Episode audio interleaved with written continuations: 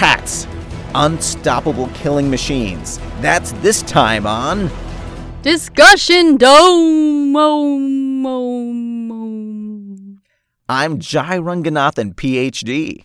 And I'm Kristen Weiss, PhD VLB. Ask me what that means. What is VLB? Vegan Lady Boss. Oh, of course. I knew that about you. Ask me more later. And again, the tagline for this podcast, which you've probably heard before, and to our one listener, is if you learn anything from this science podcast, we have done this wrong. So, Kristen, there's an age old question What is better, dogs or cats? What do you think? Ooh, man, that goes really into some deeply, deeply divided opinions there, Jai. There turns out to be only one right opinion. I'm just wondering if you've got the right one. Well, I don't know, but have you heard the old saying, where there are girls, there are cats? I have not heard that saying, but what I have heard is that cats are evil creatures, unstoppable killing machines that we only think are cute because they are small. The o- listen, all cat owners out there, to all our one of our listeners, if you're a cat owner, the only reason your cat doesn't eat you is because you cannot physically fit in the cat's jaws. That's the only reason. It's not practical. They just do it very slowly. This is what That's true. you know evidence has told us. that is true. and our producer here, Buttercup the Ocean Pup, corroborates. So That's true. Buttercup the ocean pup, your trusty dog sidekick, would never eat you. Even if you were shrunk down by a shrink ray to one inch, your dog would not eat you. Of course even not. then. we've talked about this, her and I. But you know, but I cut you off there. But uh, what was that phrase you were saying? So there's this old saying from about two weeks ago, where there are girls, there are cats, and it comes from this there are scientific paper. There, you know, Mm-hmm. I've heard that phrase where there are girls, there are cats. I mean, cat calls. I mean, yeah, you're, at the you're- Wildcat Club Yes, club. I mean, like Cat Girl, that well-known superhero yeah, I just girls made and up. cats, they kind of go together, right? They Crazy do. cat lady. It's you true. know, it's it's- true. It is a, a trope, but there was actually this scientific paper that got a lot of attention in the last 24 hours on Twitter because of this title. So What is the title? So the title is literally "Where there are girls, there are cats." Okay. Well, this is, seems interesting to me. I, like, I want to hear more. Like, where was this published? So the thing is, so this is a paper that's in Press in Biological Conservation, a well-known scientific, you know, peer-reviewed publication. Uh, the authors are all from China, and apparently this Week title. two for two for us on Chinese I know papers. this was not intended, but you know, uh, There's just a lot of Chinese papers out there. A lot of Chinese translating people. A of Chinese translating articles. Chinese into English, it turns out, is not easy, especially when you're not trained to do that. If you're a Chinese scientist, you're doing science, you're not translating, right? And so, you know, the, this paper got a lot of basically attacks on Twitter just in the last day because of how it's written in this kind of uh, title. It seems to poke fun at women. Um, and so that's where I caught sight of it. But really, when you think about it, there's a lot of pretty interesting questions this paper brings up. Well, you know, and fair enough. I mean, these people are after the facts. Science isn't about how you feel, it's about the facts. You're saying it's poking fun at women. You know, maybe they deserve poking fun at. Maybe this paper is getting at the cold, hard Hey, truth. You got two women in this tent with you, so watch it there. I, I, but I've got the power of this. I'm not saying it's true. I'm saying maybe. But you bring these up people. a good point. So really, I mean, their premise was that you know it, there was past evidence that women care more about animals than men, oftentimes, and they might be the ones that are caring for feral cats more than men. And so what they wanted to look at in their study in this paper is are cats are there more cats in areas of cities where there are more women or know- and are women feeding the cats more than men It's a fair point because you know as I'm looking through this paper now, uh, you know, just for the first time, I just randomly found it in this tent. How did Oh, I find it in this tent? Somehow, it's just here. They do say at the beginning of this paper, um, and you know, I can totally relate to this. In comparison with human males, human females have greater concern for am- animal welfare and rights. And you know, speaking as a human male, speaking for all human males, mm-hmm. I can say I have no concern for not just animal welfare and rights. I have no concern for anyone's welfare and rights. And that's, you know, I can think a broad statement we can say for all men. well i'm glad we've settled that so, closed. So thus far, one for one, I feel these guys Yeah. are dead on. Men, Well- so two conclusions we've reached thus far. yes Cats are awful. So are men. Okay, keep on. So great. so far, and I think those are really the key takeaways out of this paper. Exactly. Like we're great, and a lot of people made those comments on Twitter. But to me, what's more interesting than this paper, which again raises Well, let's talk a lot about of it. interesting questions, are are these responses from people, right? Yeah. So, you know, the paper is the premise of the paper is that feral cats are a huge issue in many countries, including the U.S. They kill a lot of birds. They uh, impact biodiversity, and so their idea was well, maybe- unstoppable killing machines. yeah, and you know, maybe women are helping these unstoppable ki- unstoppable killing machines unwittingly by caring for them more. So, you know, there could be some truth in that. And unfortunately, I won't go into the methodology because that would mean people might learn something, and that's not the point of this podcast. But I think we need to But- talk about them. That's true. That's true. We have a key. There's the Seinfeld this podcast: no Yeah. learning, no, no, growing. but but That's there's true. so a lot of people in the comments, you know, were just saying stupid things about the title and poking fun at the fact that they would, you know, correlate women with cats.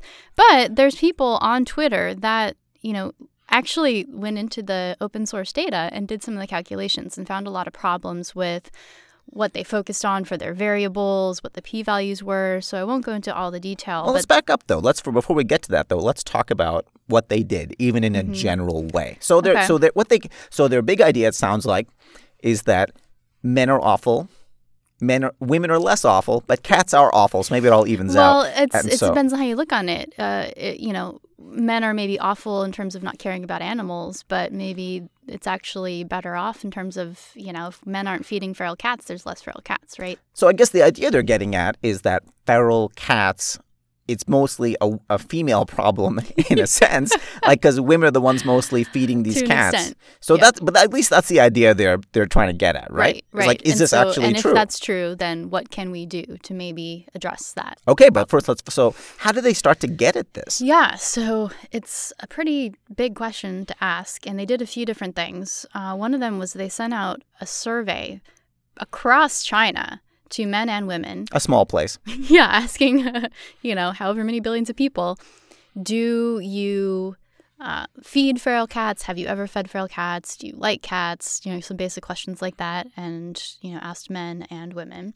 And they got some 2,000 something responses during the time that they looked at them. I think that's a, compl- I- and that's pretty great because I think two thousand people, that's the entire population of China, I believe. cats. So it's perfect. They you got everybody. Hey, there's some response. But then the interesting thing is, so they also wanted to do some on site experiments. And so they wanted to look at whether population densities of cats correlated with human population density, uh, with female versus male population density.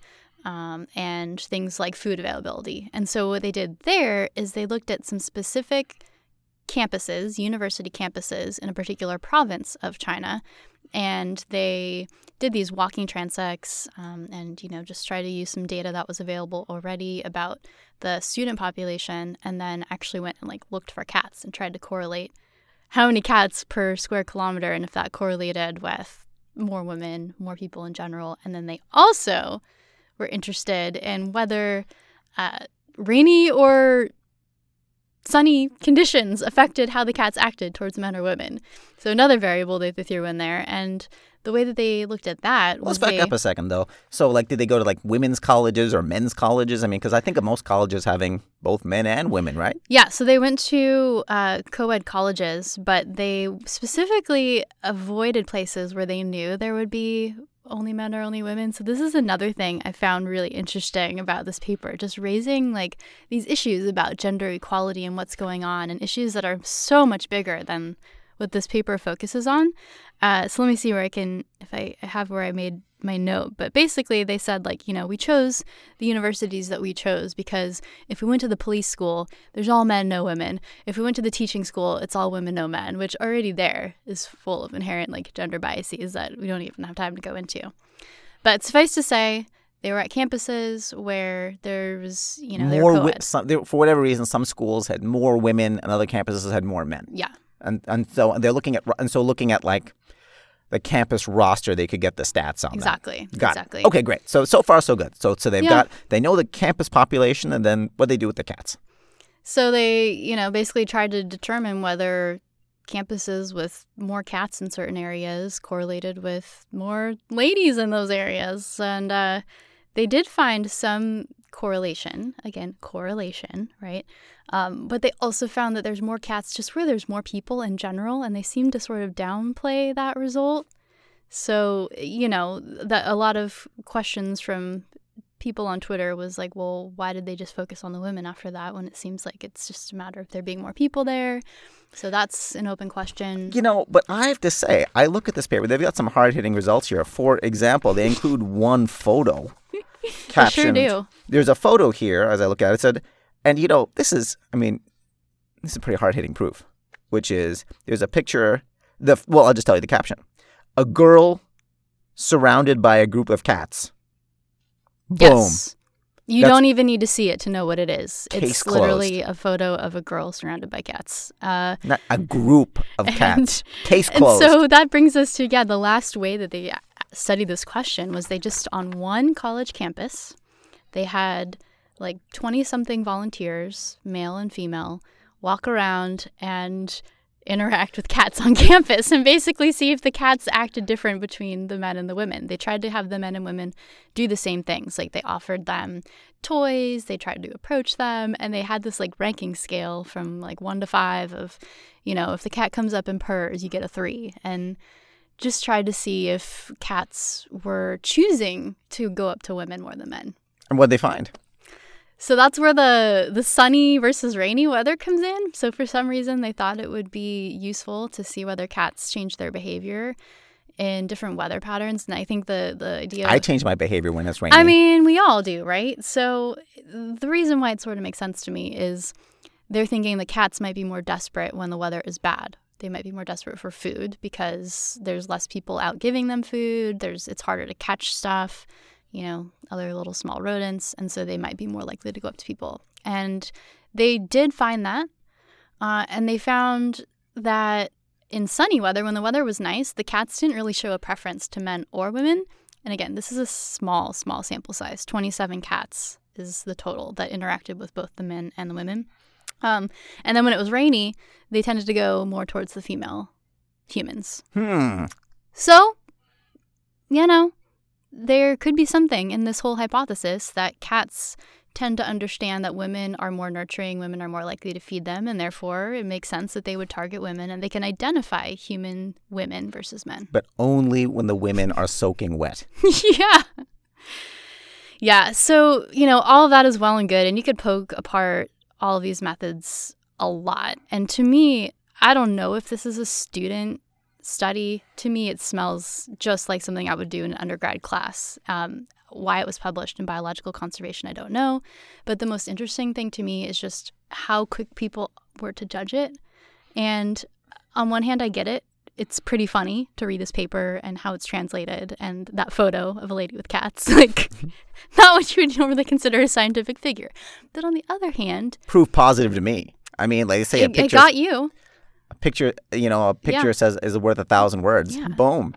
But, you know, a few tweets out of the hundreds and hundreds of tweets about this paper and this thread um, pointed out that no one's considering the difficulty in translating from Chinese. And it turns out that the title is actually based on a, a Chinese sort of pun or, or joke that is accepted culturally there that just doesn't translate well here. And, you know, a lot of the paper, just how it's written, it's it's very difficult to understand how that would translate back into Chinese. So even though the methodology may still be incredibly faulty and uh, needs to be reviewed better, there's also this unfortunate trend in Twitter to just jump on the bandwagon and poke fun and make funny gifs and, and everyone just kind of bullies this group of authors. And finally, the interesting part was I saw a tweet in the thread by one of the authors to a Hmm. link to um, where he talked more about the paper and tried to respond to people. And he said it's really hard for us in China to get on Twitter in the first place, so we had no idea until now that the, like this caused such a cultural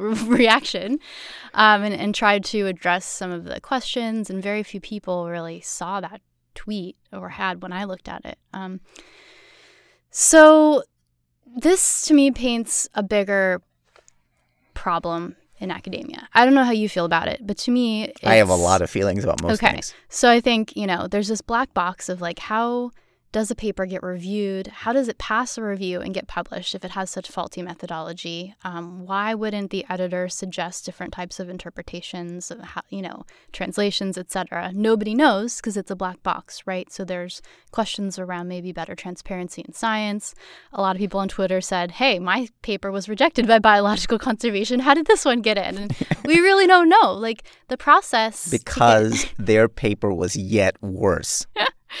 I mean, it. it. could be. Admit it. It could be. Hard so to see flaws in your own stuff. most of us will never know why this paper was published or, or you know was selected to be published and others weren't.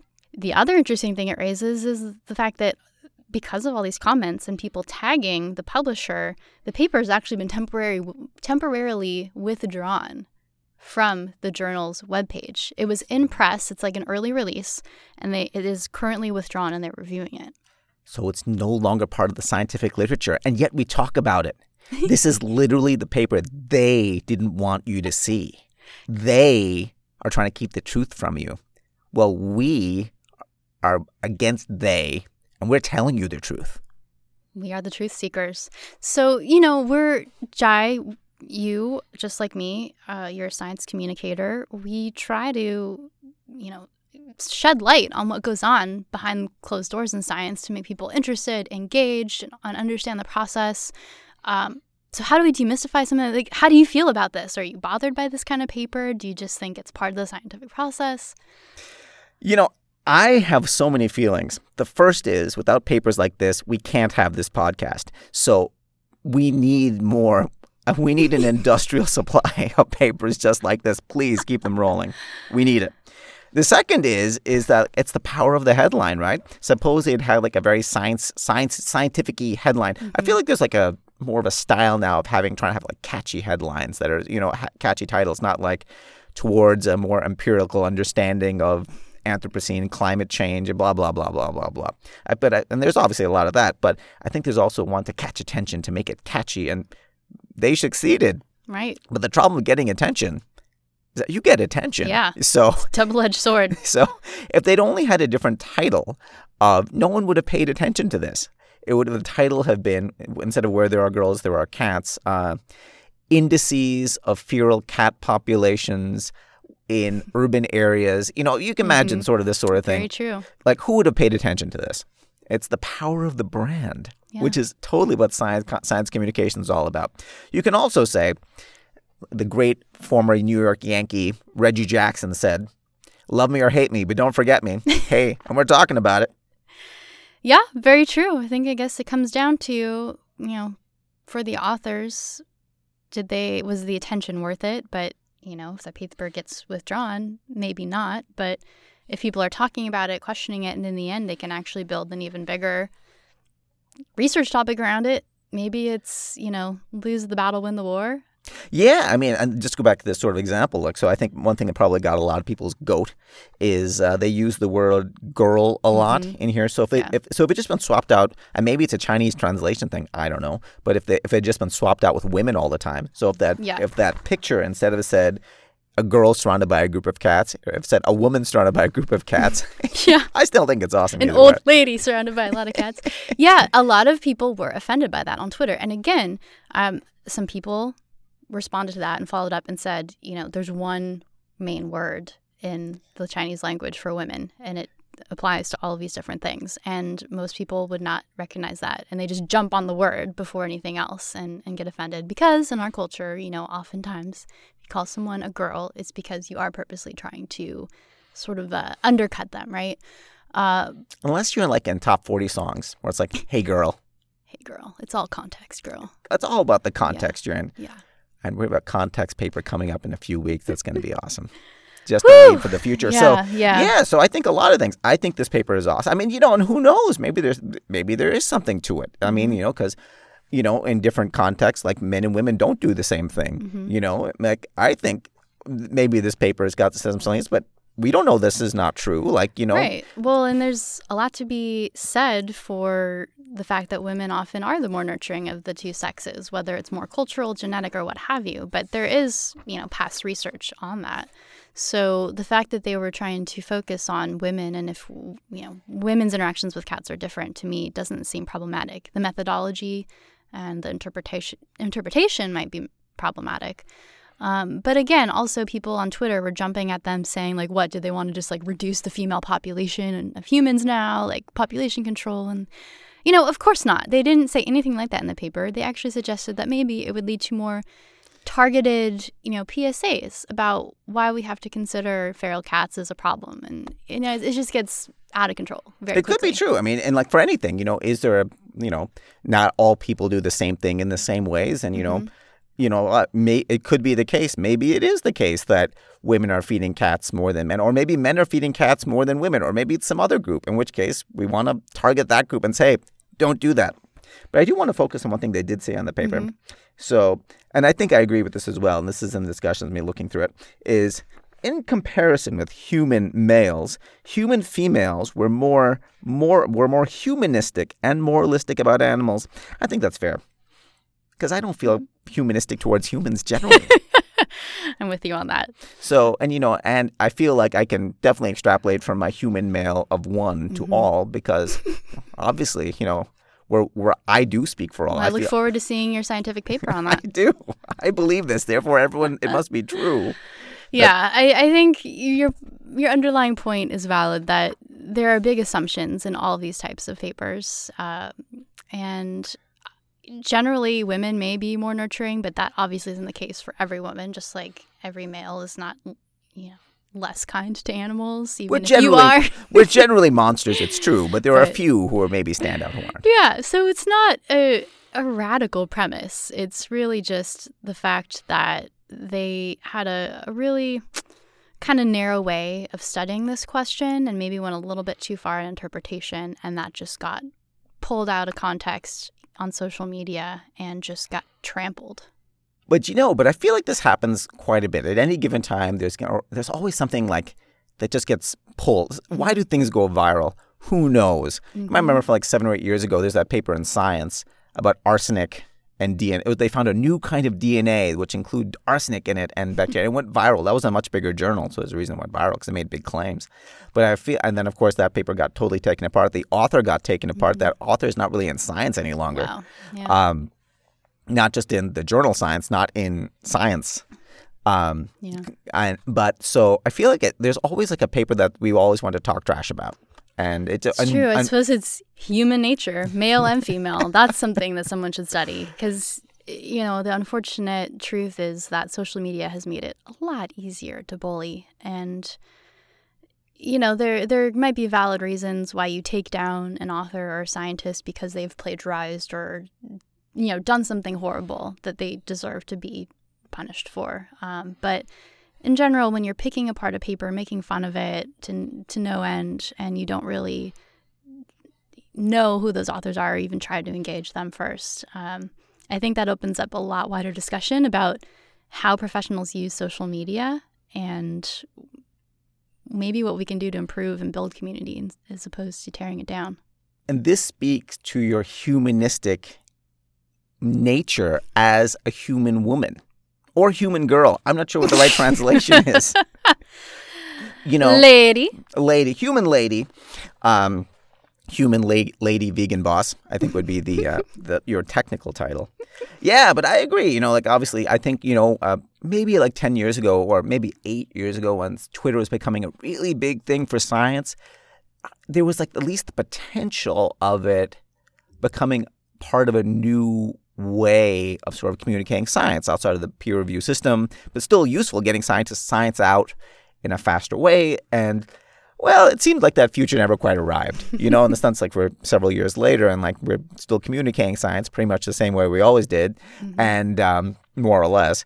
And these social media tools, well, you end up with things like this: people trashing on papers where you know, there's people, you know, where people are just bored. That's about it. You know, people are bored and trashing on a paper. So that's what. So the revolution was not televised, and it never arrived.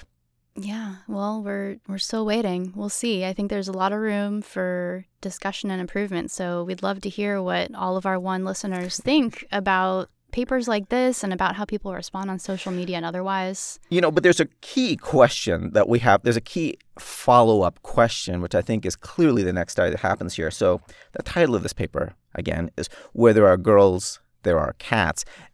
But is the rev- is the reverse true? Where there are boys, there are dogs. Oof, man, that's some deep cut in research right there. What do you think? Well, you know, I think that there's a lot of inherent assumptions in that. I mean, dog is man's best friend. But they That's say nothing, true. but it says nothing about boy. That's true. So, you know, again, I encourage you to go out there and truly dig into that research. I'm going to start looking right now. Okay.